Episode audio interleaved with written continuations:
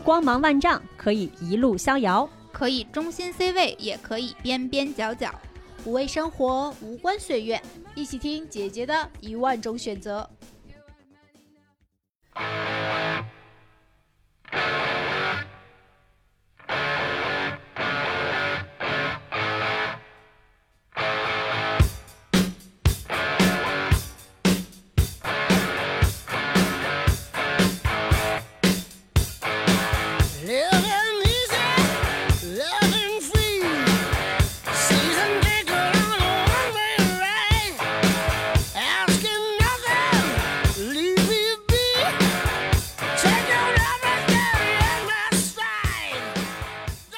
大家好，欢迎收听本期姐姐说，我是本期节目的主播六月。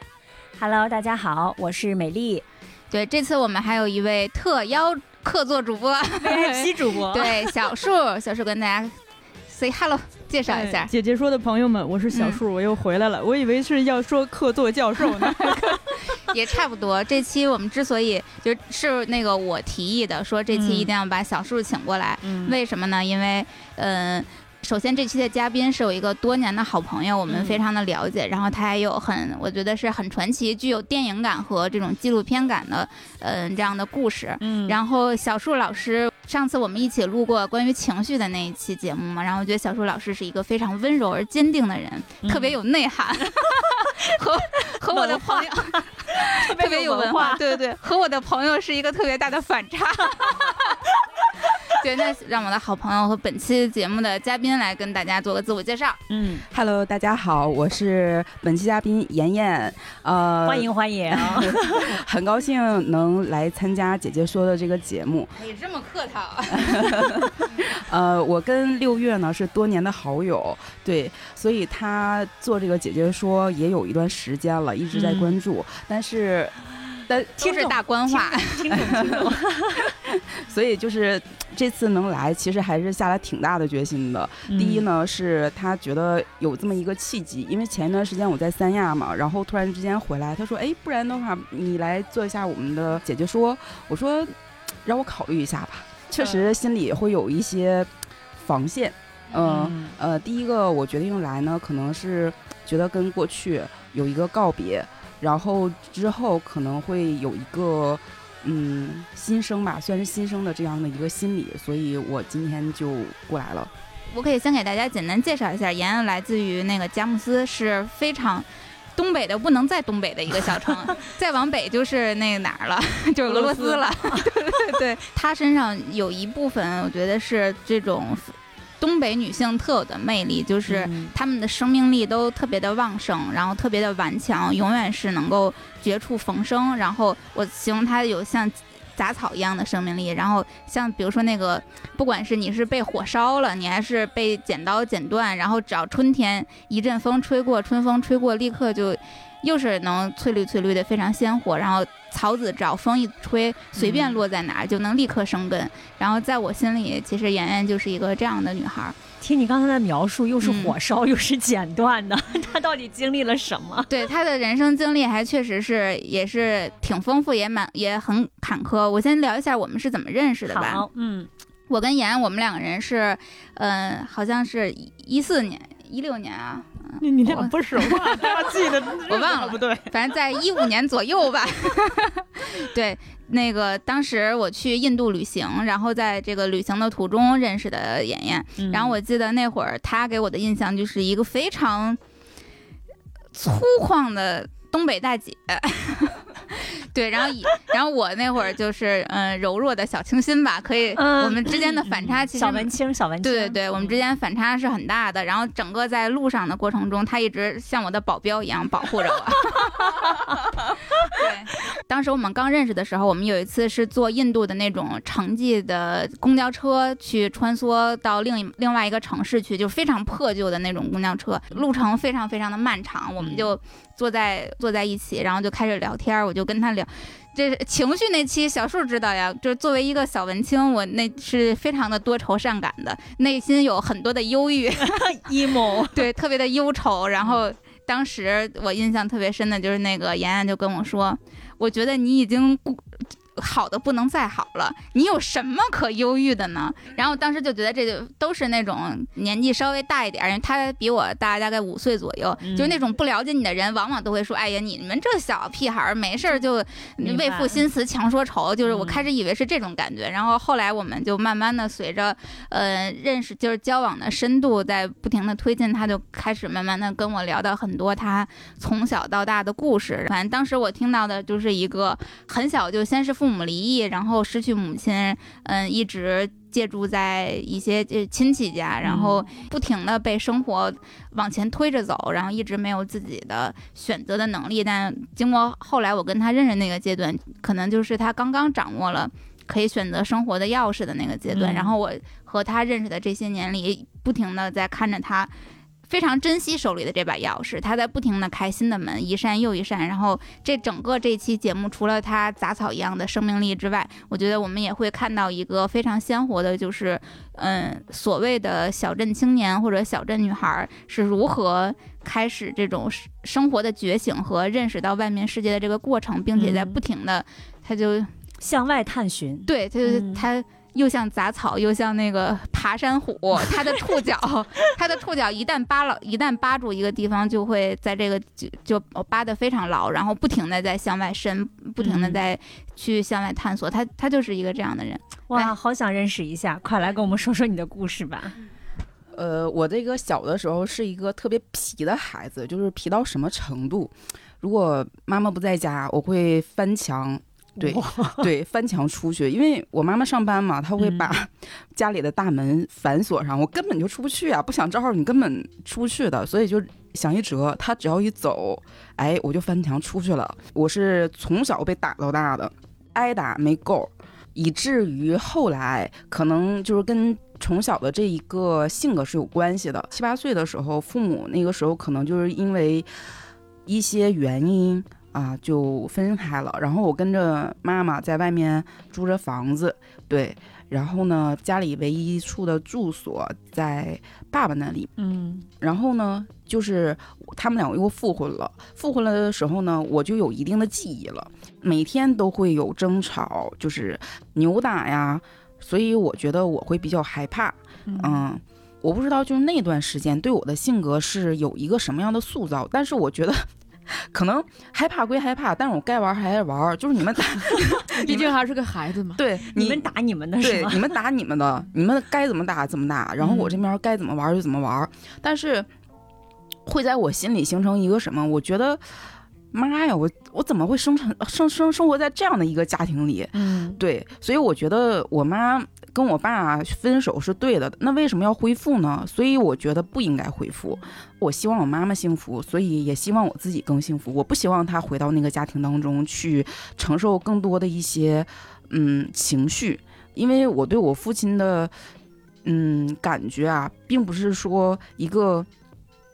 嗯，我不知道应该怎么形容，就是只能说他在我生活当中鲜鲜少的存在，对我的影响呢几乎是没有。但是对于外界对我的影响呢是很大的，因为我有了这样的一个父亲。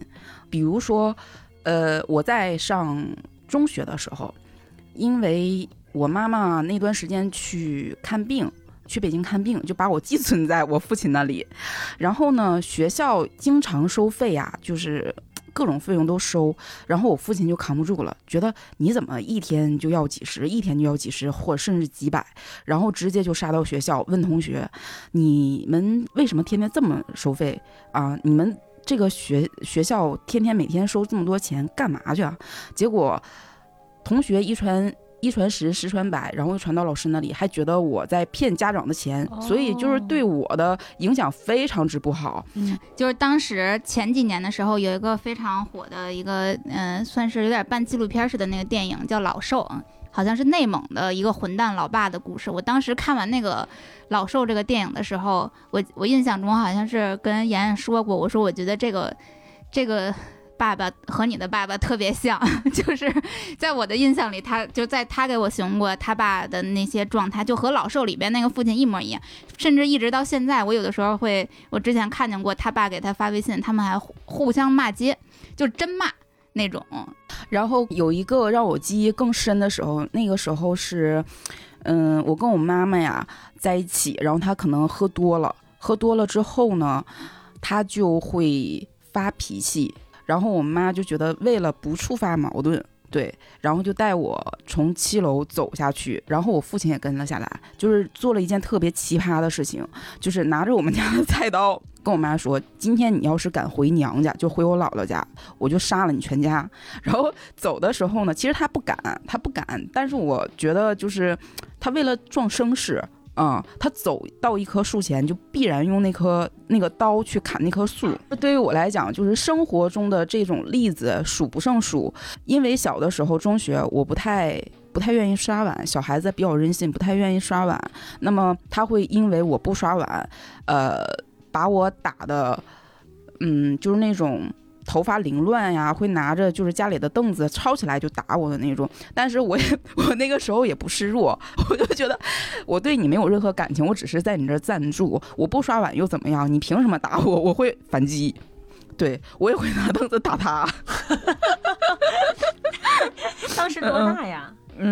大概是十三十三岁，对，哦十三岁，对对对对，哦。初中那个时候，从十三岁，我跟我妈妈是在我姥爷家，大概是一直住到我结婚，嗯。嗯，换了一个环境，我特别喜欢姥姥家，心里就像有一扇大门为你敞开了。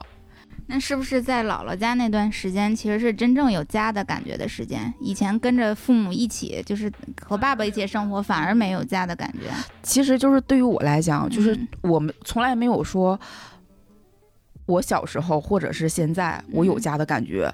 我觉得我在哪儿就是一个住的地方。啊、嗯一直没有过真正的属于家的归属感的那种感觉。其实我一直不知道什么是归属感，真的、就是到哦到我现在，我一直不知道什么是归属感。你你和妈妈住在姥姥家的时候，你有认为这就是我家，我可以，我拥有着在家里边可以做任何事情的权利，这种感觉，就我想，我想用什么样的姿势躺在沙发上，就可以用什么样的姿势躺在。我对呀、我想想就包括我住在你家，我觉得我也是这个样子。那我们基本上懂了，这是一个四海为家的人，反而任何地方都不像家，但是任何地方又都能是家了。嗯，，对，所以就是我姨我老姨啊，当时就是我妈妈的妹妹嘛，嗯就问我，她说你在这里，你不觉得是寄居吗？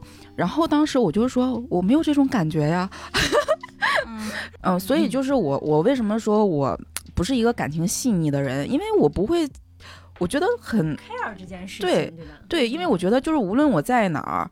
那我有有一个住的地方，有饭吃，就是其实就挺好的了。嗯嗯嗯。后来妈妈是这个事儿，你可以再说一下。嗯姥姥啊、那可能就是情绪上可能会有一点起伏了。对，我们卫生纸已经备好了。嗯，那可能是你的人生最大的转折了吧？嗯，这件事。可能是客观上的一个大的转折。对对对，因为妈妈的这个离世呢，可能就是跟我后边的婚姻是有一定的关系了。嗯嗯，那个时候我觉得我对于妈妈的感情啊，就是那种，就真的不能割舍。我妈妈到到现在可能去世已经十多年了，嗯，嗯但是我每次在梦到她的时候，我都是在想办法，说你这个病能不能治得好？对，就是这十年当中，她就像梦魇一样。就是有一段时间，她去北京看病了吧。虽然说我妈妈从小就打我，或者说怎么样的，但是对于我来说，她就是我生命中全部的依靠。最后呢，那个时候她得了一个病叫，呃，运动神经元，中医就统统称于痿症。但是这个病呢，它发病率是十万分之一，没有能治好的，它就是一个癌症。它这个病的过渡期是。从最开始的一个摔跤的状态，嗯呃，慢慢发展的就是四肢就无力，就是不能靠人去行走。当时我也没有意识说这个病有多严重，因为在我们的这种地方根本是检查不出来的。紧接着就是到了我上初三，对我上初三那个时候，就是有一个转折了。我妈妈去北京看病，确诊了。确诊了之后呢，可能家里所有积蓄，然后只能是去先维持妈妈的这个治疗啊或者什么的。嗯，而且他这个病治起来是其实非常贵、非常昂贵的。随着时间越来越往前往后推逝，他的病情越来越严重。这个时候呢，就到了我，嗯、到了我毕业，到了我中专毕业。我我特别清晰的，就是记得那个时候，我问了我妈妈一句话，我俩躺在床上，我说我说妈妈，你你的病还能不能好了？然后我妈，我牵着我妈的手，我妈妈当时她也动不了，她告诉我好不了了。所以就是我们两个当时是躺在一个床上，牵着她的手，我觉得我永远忘忘不了。紧接着，我觉得有希望嘛，总要有希望。我说你会好的，然后我就开始就是到处，因为那个时候有刚有电脑，刚有网络，然后我就到处开始查一些资料啊。突然之间，你查的时候，然后同学也会知道我家里是什么情况，妈妈得的是什么病，然后一个无意的。呃，那种情境里，同学就给我推荐了一个北京的大夫，然后联系上了，就特别贵，那个时候药就是八千块钱一个月一个中药。那我觉得佳木斯那种边陲小镇吧，就真的是吃不起，然后就跟医生还砍了个价，就是一个月三百，但是那个药是真的好用。呃，我还清晰的记得当时那个大夫说说，那你如果家里是这种情况下，其实我愿意让你妈妈多活两年。临他走之前一年吧，我觉得病情不行，我觉得是不是应该想一个别的办法？我妈肯定是走不了，去不了北京，因为她不能自理啊。然后呢，我就跟那个大夫说：“我说你能不能来一趟佳木斯啊？”然后我说我愿意，就是给你出路费，但是他说一个病人不足以让他去出这个诊。那么，然后我就想了一个办法，就是。在我们当地的那个地方哈、去登报纸，就是看有没有类似的这样的病。呃，那如果说有的话，医生来一次也是值的。基本上一个十八九岁的小孩儿，把能做的所有的尝试倾尽所能了。嗯，而且其实你刚才提的这些行动啊，它让我意识到一个事情，其实我感觉就是说人在被逼到某种绝境的时候，就是真是绝处逢生，会自己找到行动的办法。对，然后我我特别清晰的记得就是那一天，他躺在床上深度休克，然后呢就叫了救护车，给他送到了医院。当时他睁开眼睛，在院子里，他看了一下天空，然后就闭上了眼睛。对，到了医院之后就一直深度的昏迷。当时我说了好多的话，我感动了周围所有的人，但是我没有让让自己的感动让他醒来。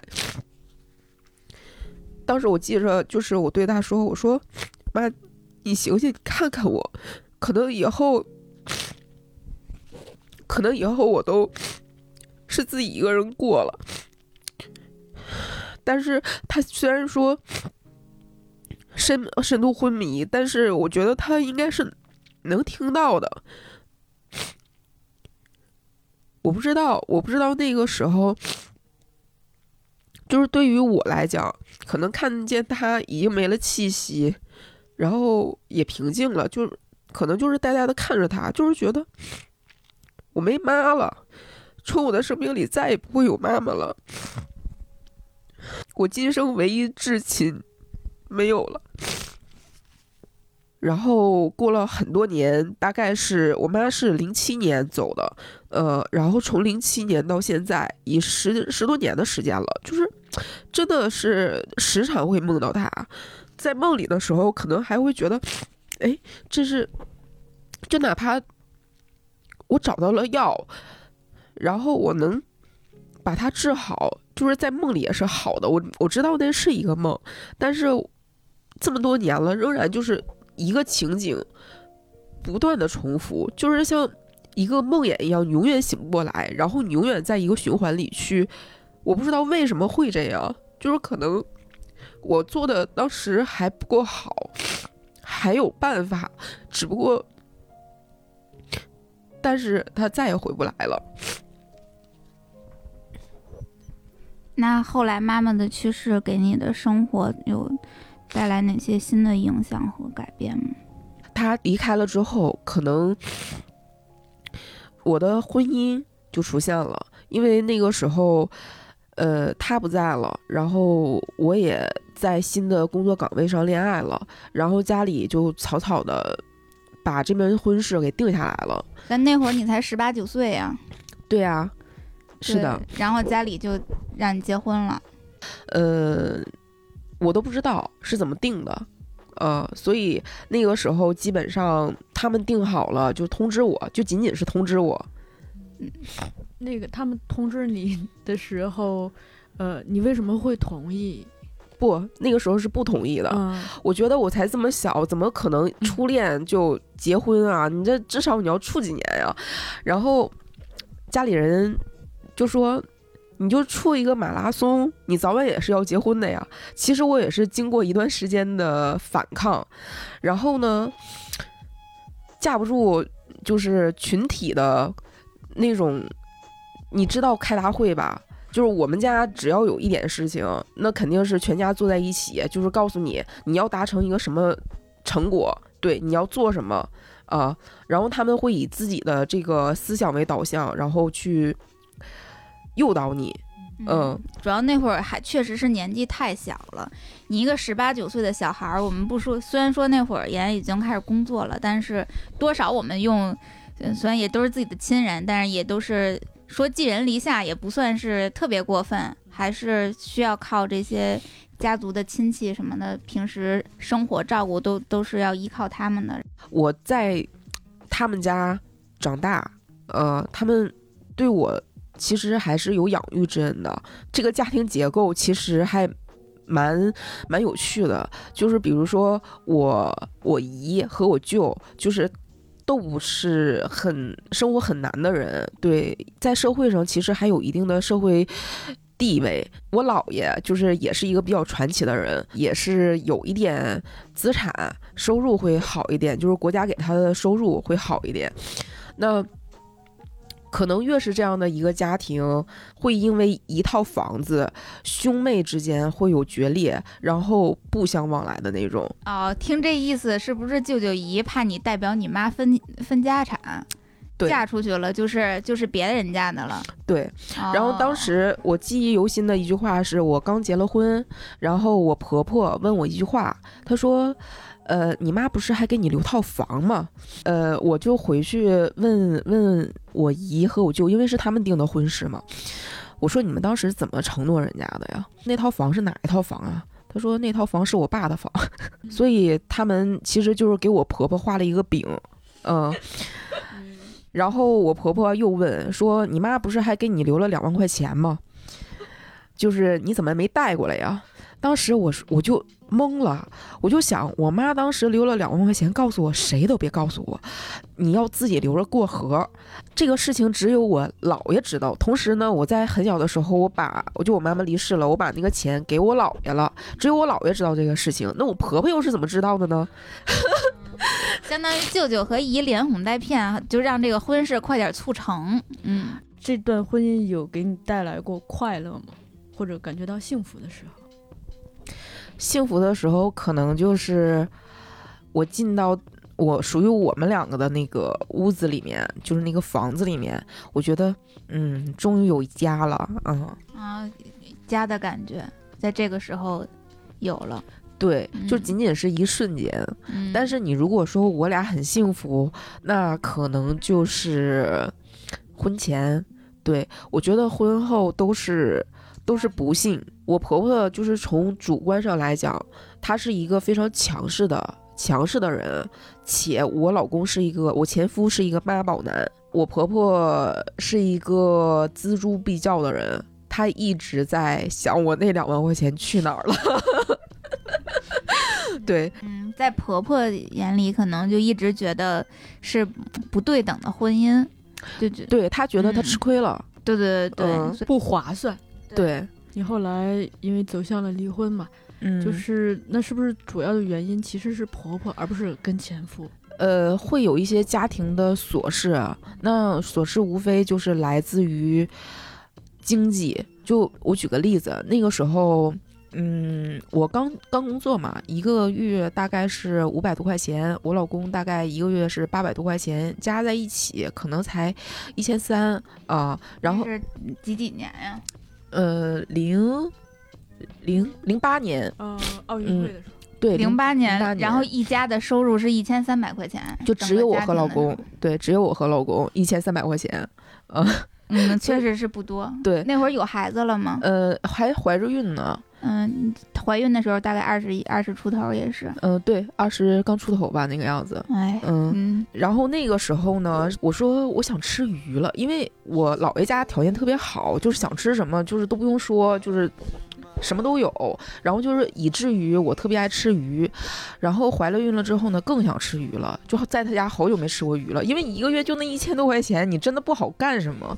紧接着我就跟我老公说，我说我想吃鱼，他说那行，然后他可能跟妈妈说了，然后结果我婆婆说你以后要想吃什么，你直接跟我说，他就去冰箱里拿了一条我们两个结婚的时候宴席上剩的那个折罗，然后煮给就是热一热就给我吃了。婚宴的剩菜对炖，那得冻几个月了啊，吧？对呀，冻了几个月了。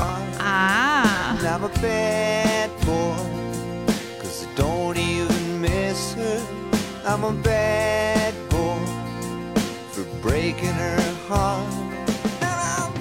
但虽然延安这边呃离婚又复婚，复婚之后又离婚，咱们刚才听下来也可以感受到，在他之前的这前二十多年吧，嗯这种前二十多年的生活里，生活基本。嗯，是没有任何主动权的，属于一个完全被生活推着走的。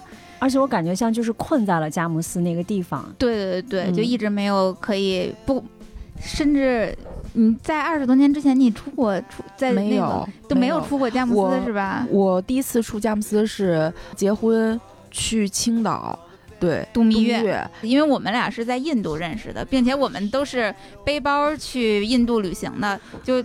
啊，我背包去印度旅行，这我觉得是一个很正常的事儿。大家在网上都流行什么背包客啊什么的，嗯就是我不知道，像妍妍刚才我们嗯她给大家讲讲述了她的童年，然后包括这种青少女时期等等的，然后她也一直生活在佳木斯。我觉得在这种环境下，你可能都连旅行这两个字可能都没听说过吧。所以我是非常好奇你是怎么突然决定要要走出来。我认识妍妍那会儿，她已经。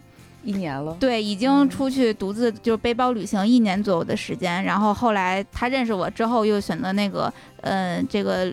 呃，来到北京，然后也依然不停的在旅行，甚至作为一个，因为他刚才也讲，他是是那个初中完了之后就去了中专，然后也没有再继续读大学，他是一个，这没有说你不好的意思啊，他是一个英语连一数到十都数不出来的人，就英语一句话不说，但是他可以一个人独自一个人出国旅行，很彪悍。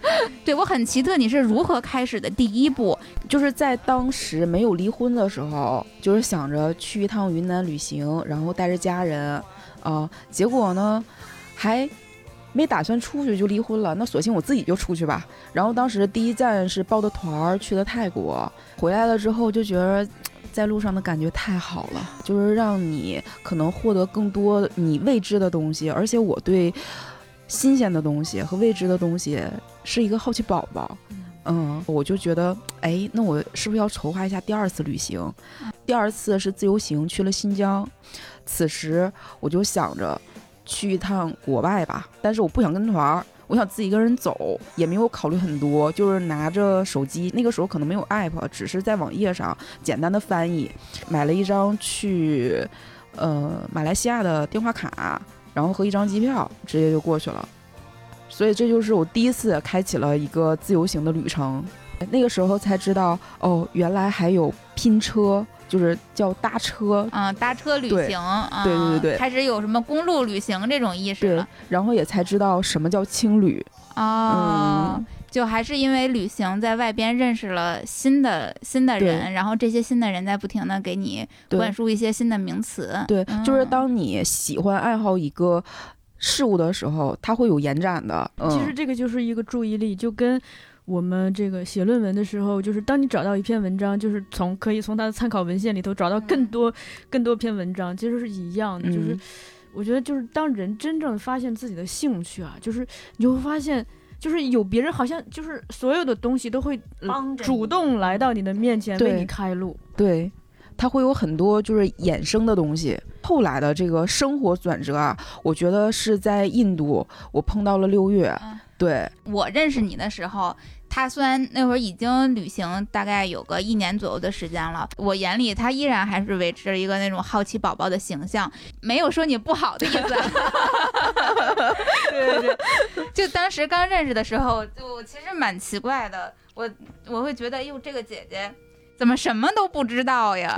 就我不是我不是嫌弃你，嗯我是真的觉得挺奇怪的。就是虽然我能知道佳木斯比较它是一个偏远的地方，但是我真是没有想到它和我们的生活的那种不同或者差距，那种消息的信息来源会有那么大的不同。其实这也是一个文化冲击的过程。对对对，我在印度遇到六月的时候，嗯他敲门，然后她穿了一个裙子，是绿颜色的裙子，啊、然后外面好像还有一个白颜色的小外搭。她梳的是那种，就是她现在的这种发型嘛嗯，，小丸子头，对对对对对，所以就是印象特别深刻，很知性，然后皮肤还肤色很白，然后就进来了。哎，你为什么去敲人家门啊啊？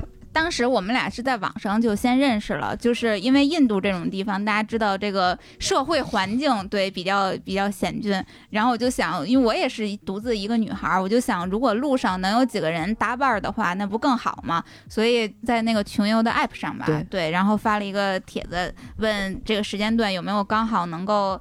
呃，能够顺路的人，如果顺路的话，我们可以一起走，然后会列我的那个旅行的日程大概是什么样的。然后那会儿就是本身我和妍我们是在网上提前就已经加了微信，是约定一起走的。但是他那会儿在尼泊尔沉迷了赌博，对，因为尼泊尔的赌场是合法的，然后他就经常就去去玩儿，然后一玩儿玩儿一宿，第二天就赶不上那个尼泊尔到印度的那个大巴车。嗯对，他好像是先到了德里吧，所以嗯他已经在某个青旅等等的入住了。然后我就决定那个去见一见他，我们就敲了人家的门儿。对对对，嗯敲了人家的门儿，嗯。就是从此我人生的那个转折的门也在此刻打开了。所以当时我就见到这个女孩儿，嗯，就是邻家妹妹，还很知性。这是第一次见面，然后后边走着走着，她就说北京如何如何，就是演唱会呀，对，然后包括他的一些文娱工作呀，哦我觉得可能先对他的世界是一个好奇的状态，然后对于他阐述的那个北京也是一个好奇的状态。对我那会儿，我刚好是从那个摩登天空离职，然后就以前我是一个音乐行业的工作者，然后是一个文艺活动、文娱活动爱好者。我会跟他讲很多我在北京的，呃，一些一些生活的小片段、小故事，然后我也会跟他说，他有的时候会问我说：“你觉得北京到底哪儿好？”可能很多 人都觉得。问题，对，觉得北京是个大都市，但是不知道嗯。它哪儿好。然后我就说，北京最吸引我的两个地方，一个是文娱生活非常的丰富，另外一个就是不管你是什么样的人，你是一个多么奇怪的人，你有多么对小众的小众的爱好，或者是你这个人是多么各路的人，你在北京这样的城市，它非常的包容，你都能够找到同类。对，找到同嗯类，找到适合你的那个群体。我估计可能是是这样的描述，就反正就当时就打动了他。那会儿他都已经三十了，我当时就是我刚认识妍的时候，我会觉得，哇，你来北京这件事儿也太冲动了吧，是。三十岁了，然后你什么都没有，也什么都没有准备，你就直接你就说我我觉得北京好，你就来了。来干什么呢？有什么？你这个生活，你知道从零到一特别难，我就觉得这是一个他冲动之下的这么一个决定。我他认识我了之后呢，他就觉得，因为我以前不是个文艺工作 文艺工作者，嗯，他突然好像就也有那种，我觉得做财务这件事儿不好玩儿，不酷。我也想尝试着去找一找新的，就可能以前在，因为佳木斯毕竟没有什么工作机会，既然我都来北京了，那我就要尝试一些新的有意思的这种工作机会。所以他反正据我所知，他刚来北京的时候那两年是真的是苦熬，住过五百块钱的东直门的地下室。然后没有一千，呃，一千块钱啊，我记着 五百呢，还记记记少了。然后看来东直门地下室也挺贵啊。我在北京找了两个月的工作，在那两个月当中，我觉得是我人生当中最苦的时候。首先，我来到了北京住宿的地方要找，那个时候我是跟大概方厅也就是十平二十平那个样子吧。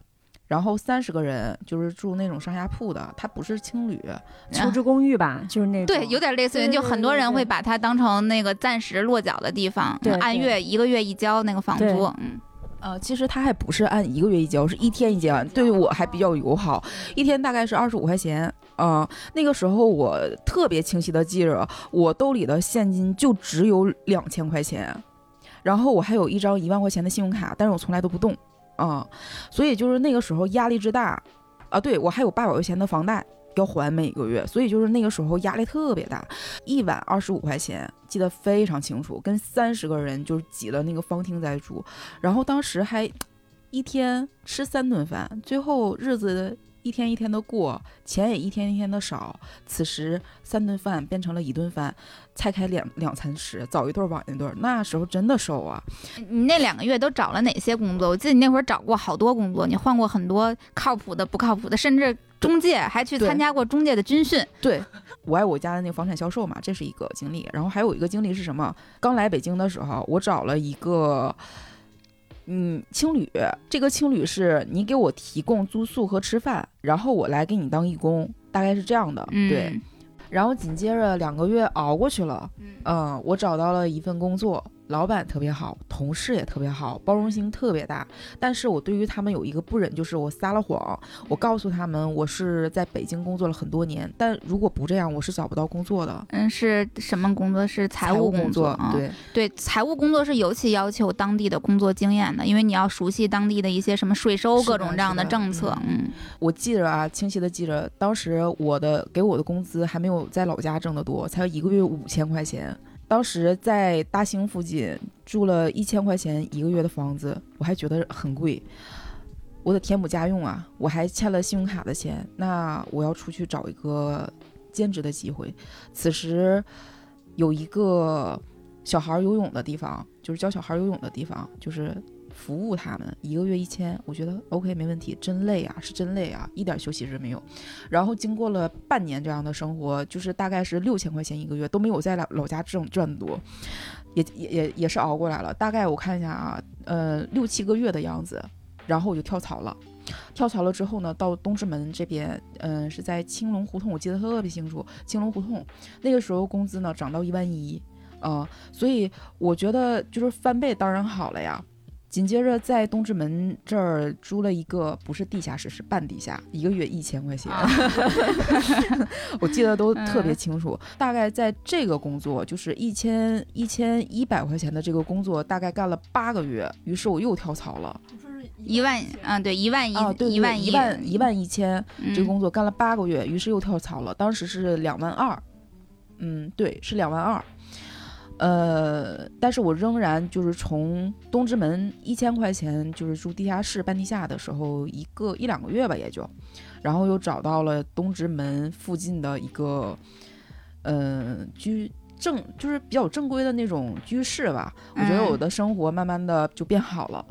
那份工作离职了之后，我就觉得我不能再把自己就是生活和工作分不开，要让它分开。那我要从这个工作离职了之后还要去旅行，然后呢，我又大概长达了半年的时间去欧洲，就是中亚这些地方，嗯，然后回来了之后呢，重新又找工作。大概就是这样的一个过程，然后一直到今天。之前我跟六月说过，其实不是一直生活在推动我，而是我真的没有退路可以走，我只能说境遇就在这儿，我只能往前走，不能看考虑的太多，嗯，所以就走到了今天这一步。你刚说就是自己运气很好，来北京之后，很多呃领导和同事都对你很好。你有没有想过，就是他们为什么会对你这么好？嗯，很多人都说我真诚，嗯，对，都说我很真实，嗯嗯，我觉得可能是因为我不会太掩饰自己，可能拿出最真实的那一面去跟别人相处，更容易被别人接受。作为他的朋友，我是能够感受到的一点啊，就真诚确实是真诚，但是我自己是能够感受到他对于生活中得到的一切，因为来之不易，所以都非常的珍惜。那这种感觉是非常强的。我记得那会儿他刚来北京的时候，没有什么朋友，我是他唯一的朋友。说实话，他来北京，他说为我来的北京，我内心负担压力 非常之大。嗯，然后我，但我肯定会尽力的，因为我知道他挺难的。然后我经常我就会说，你要实在过不下去，你就找我借钱呀。他那会儿都不怎么借，然后我会尽量的多，好像有有好玩的，有什么的这种，会会叫他一起去玩儿。他也会跟我说一些他的新的一些这种。比如说拓展生活或者社交圈的方式，他那会儿就迫不及待的想要多认识一些人，因为他一方面是需要认识新的朋友，能，嗯，这是你在这个城市扎根下来的基础；另一方面，万一这些人要是能够在其他的方面再给予一些什么新的馈赠、帮助等等，这都说不准。对，这都是说不准的。然后他有去做过去，比如说福利院去做义工，嗯，然后去。嗯，给那种旅行团当当向导，就是去带一些什么张北之类的这种团儿。嗯，总之就是这种杂七杂八的这种小事儿，就只要是能够认识人的，他就会非常努力的去寻找，然后去很认真的去做，并且每一件都做的是，嗯，就都都做的非常好。然后大家也都很喜欢他，他至少在北京现在已经零一六年过来到现在四五年的时间了。对，已经在北京，我觉得是有很多朋友了，再也不用你了。对，这需要借住的时候，只需要我在我家住两天，然后其他的朋友就要雨露均沾。对，我记得当时刚才录节目之前，那个听妍妍说，她好像是一个不会想后路的人，对吧？没有不会想退路的人。对，因为我没有退路，所以我只能不去考虑太多。如果你考，其实你是有退路的。就比如说你来到北京，就是那两个月，比如说，呃，我们换另一种性格的人，我觉得妈的太苦了，嗯，不，不能说妈的，就是如果他来到北京说啊太苦了，然后他哭一哭说算了，我买我我把剩下的钱买一张车票，我回去干我原来那个工作，反正挣的比这儿多嘛，他也他其实是一条退路，只是说你没有选择退，你一直在选择前进，前进，前进，因为。我是觉得是这样，我给你举一个我生活中的例子啊，呃，当时我家里人给自己找了一个事业单位嘛，然后可能走关系花了点钱的那种，可能就是如果说我干着，我一直我可能能干到现在，但是那个时候我就听说了有一个叫易海家里的外企，那个时候我是特别想做白领的，因为我特别羡慕那种生活，嗯，然后在我的生活里，可能只有一个信念，只有成功。嗯，无论任何办法，我一定要想我怎么能完成它。所以那个时候，我唯一的目的是我一定要进到易海家里，一定要去做一个财务。就哪怕我做不成财务，我做一个简称的，最后我也一定要进易海家里做回财务。我把家里给我找的那个工作啊，就辞掉了。然后我背着我的小包，嗯，拿着我的那个一些行李，直接就。到一个异地是辽宁盘锦去工作，呃，就是去应聘。当时人事就告诉我，其实用人需求也不是特别紧急，你也可以不用来了。然后当时我就毫不犹豫的买了一张车票去做面试。当时财务经理面完我了，告诉我你回家等信儿吧。我说。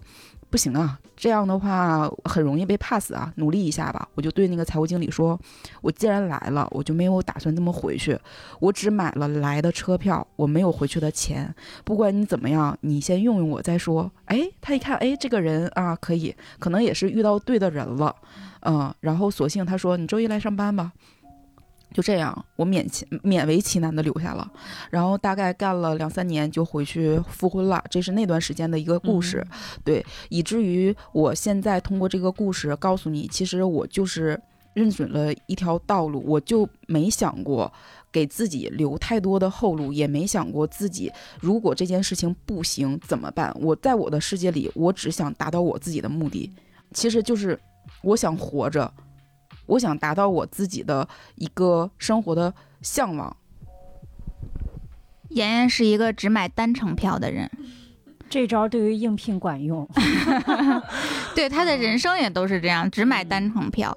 我觉得妍妍她首先是因为客观境遇，让她其实在很多时刻是似乎没有退路，她是一个客观情况。对，再一个听下来，你你会觉得她其实性格里头是很勇敢的，她是一个很勇敢的人。嗯坚韧。对嗯所以就是他，他是有一种信念感，而且他目标因为很明确，他的目标不是模糊的，聚焦非常的精准嗯。你知道，就是当目标具体起来，路线就清晰了。所以就是，而且你听下来，就是他，他是一个，首先他是一个主动的人，我想这是他性格里头非常大的一个优势，嗯因为我们很多时候人是很被动的。嗯再一个就是，他是一个永远在想着去行动的人。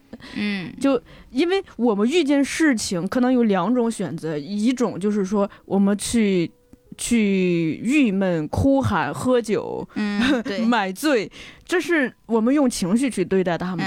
但是妍妍，哎，呀扣扣上了啊，对扣回上回了。然后那个妍妍，她永远在寻找行动。这个从就是她讲的妈妈生病那个时候，你看你其实。包括去联系那个医生，去跟那个医生砍价，甚至邀请那个医生来，还想办法为了邀请那个医生去登报纸，这所有的都是行动啊。当然，我觉得在生活中，其实不管留不留后路，这是每个人的一种方式。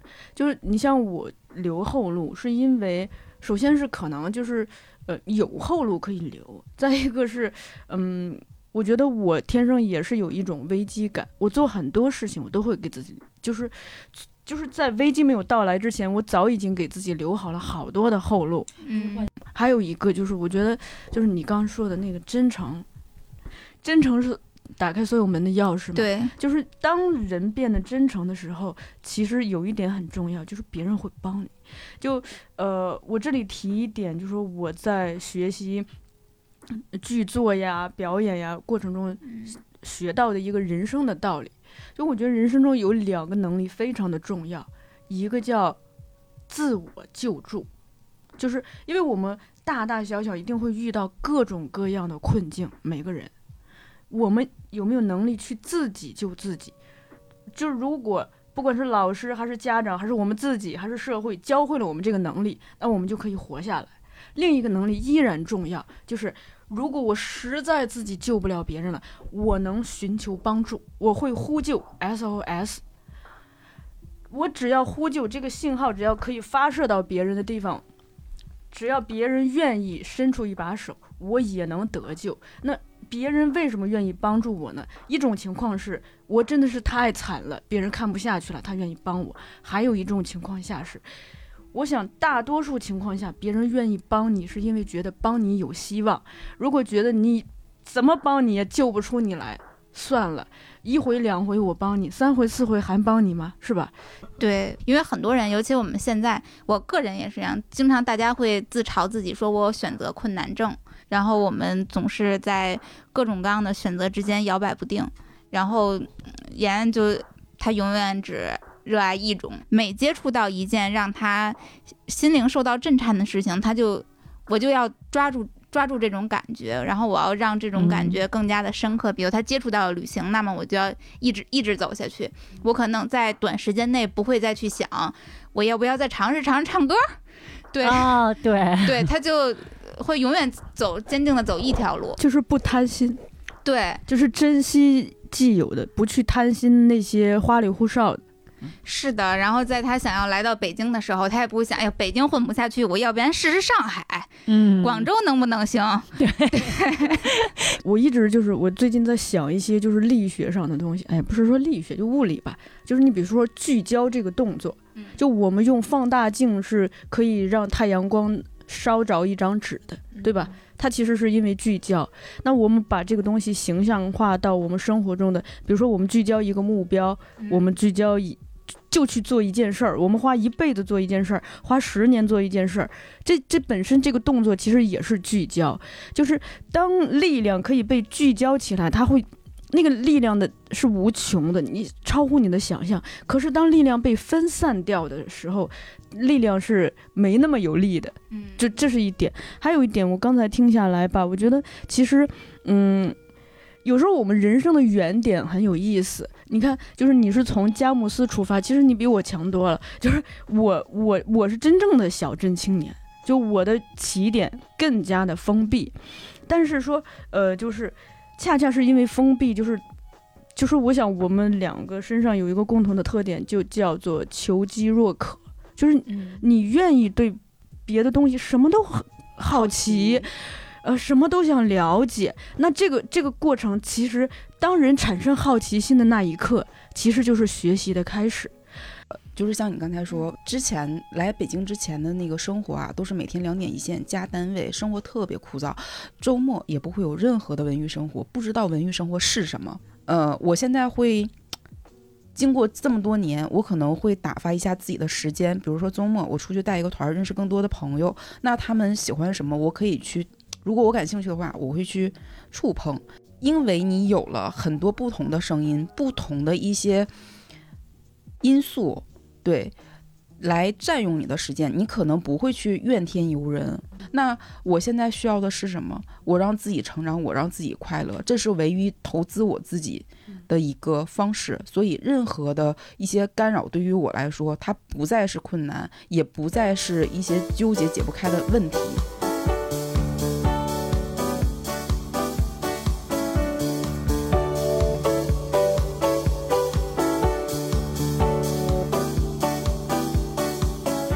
在可以那跟大家分享一下妍妍的近况。在前不久的时候，就是今年今年夏天的时候，我对我们一起学骑的摩托车啊，可能所有人都难以相信啊，一个刚刚考下摩托车驾照的人，就迅速的买了一辆摩托车，骑车去了新疆，一个人。没有没有找什么队友之类的，你知道我们知道这件事的时候，所有人都无比的担心他，因为说实话，考过汽车驾照人都知道，你驾校学的那点东西，对，它只能让你把车开动，和会开车这件事儿，那差的还十万八千里呢。他跟我说他在高速公路上练车，一档开高速不会挂二档，然后现给那个车行的老板打电话说二档怎么挂，这。这就是像这样的举动是非常能够说明他是一个什么样的人呢？他真的是不想退路，然后也不计后果。就我只要我想去做，那我现在就此时此刻我就要开始迈出第一步了。他就是一个这样的人。你这个让我想到了从青岛去南京的时候，我当时给自己列了很多会遇到的问题，比如说。我第一次租房，房东不靠谱怎么办？房子找不到怎么办？离公司太远怎么办？就是一堆怎么办的问题。然后当时我也向身边的朋友去求助，当时他给我说了一句话，其实一直影响到我现在。他就说：“你问题在这个事儿还没有发生，所有这些问题并不一定会出现。就是即使它出现了，到时候再解决也来得及。”嗯，是的，对吧？对，就是首先你列了很多问题，你列了十个问题，有可能十个问题都不会出现。然后，但是你列的这些问题，有可能你遇到的是第十一个问题，所以他说你先去做，遇到一个问题再解决一个问题，遇到一个解决解决一个问题，因为以他就是我们聊起来的时候，他说以我就是以我当时的整个的一个状态，是不会遇到我无法解决的问题的，他是一定会有解决办法的。嗯，还有就是我特别不喜欢。列 A B C D 反选项的时候，是因为就是他会遇到一个什么问题啊？就比如说我现在要做去做一件事情，那我肯定会把一些备选答案选好。那我会反问自己，会遇到这些问题怎么办？那如果你问题越多，那你最后这个事情你还要做还是不要做？所以我觉得有的时候，先不要考虑太多，先做了再说。这个就是不是现在流行即兴嘛？啊即 兴，就即兴的精神嘛？对，就是。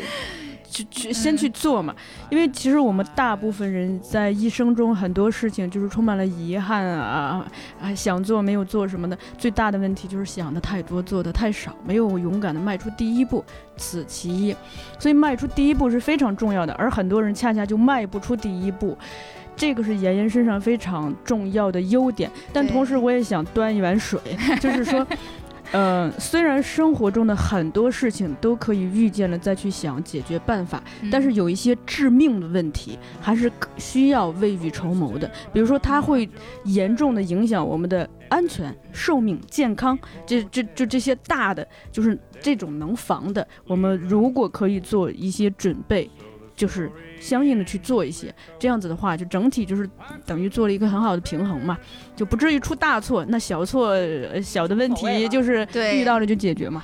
我有的时候，因为我也学骑摩托车，然后学完之后，我第一次上路之前也是非常的忐忑，去知乎和 B 站，就各种网站上去查第一次骑车上路要注意哪些什么的嗯这种。然后我后来也在反思，为什么哎呦，妍妍总是想做就去做了，我觉得她真的是了无牵挂。你现在已经去了多少地方了？十三个国家，啊、嗯，然后国内基本上也都游遍了吗？呃，对，国内基本上基本上吧，嗯，嗯，那下一站是怎么安排的？就是下一站可能就是在三亚或者是西双版纳过个冬，我们经常也很多人把旅行赋予意义，有的时候我们会说啊，我到一个地方，我要什么感受当地人的生活，我要了解这个地方的人文历史，我想知道它为什么变成现在这样。对，有有很多就是文艺青年式的旅程旅行旅行者，这是非常多的。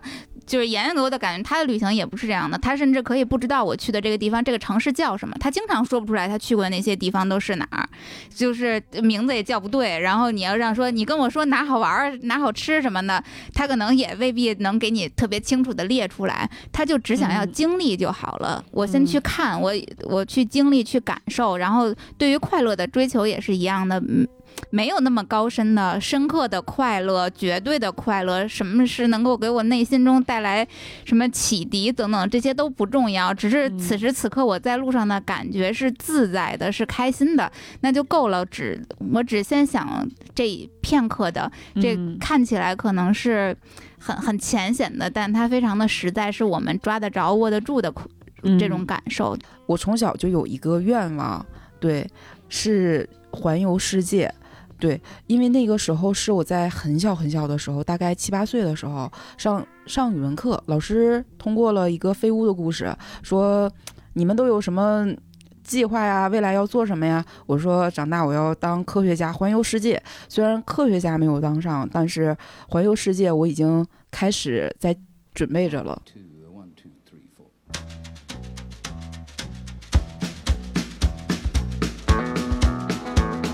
好呀，那我们这期节目也是妍妍给我们讲了很多她从小从小到大的故事，一程一程的。可能我们会在她的身上，我觉得是是有很多启示的。会把很多复杂变简单，我觉得这个很重要。是的，是的，嗯对，确实如此。然后我相信，可能听到这一期节目的呃很多我们的听众朋友们，我也希望能够用这种最简单的方式，我们可以尝试一下化简呃化繁为简的生活。对，嗯，我估计啊，可能在我们的听众里边也有很多面临着和当年曾经小时候的小树或者小时候的妍妍一样的这种生活，我们活在嗯比相对来讲比较闭塞的环境中，嗯，总是嗯，偶尔可能你会接触到一些外界的声音，尤其现在互联网发达了，然后我们想要去外面走一走、看一看。那嗯，我希望妍妍的故事能够给大家一些鼓励，那就放心的先走出来吧。嗯对外边好不好，那也要先经历过才能知道。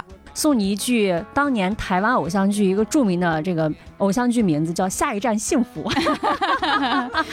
对对对，我们也希望妍妍能够感受到幸福的感觉，找到真正的就我们这些文艺青年们都在追求的虚头巴脑的人生的意义，就是幸福在哪里。好，那那我们这期节目就到此为止。好，一首《幸福在哪里》。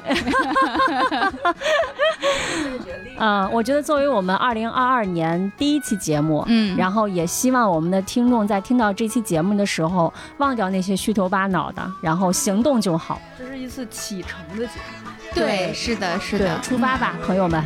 嗯，好嘞，那跟大家说再见，好，拜拜，路上见。路上见，拜拜。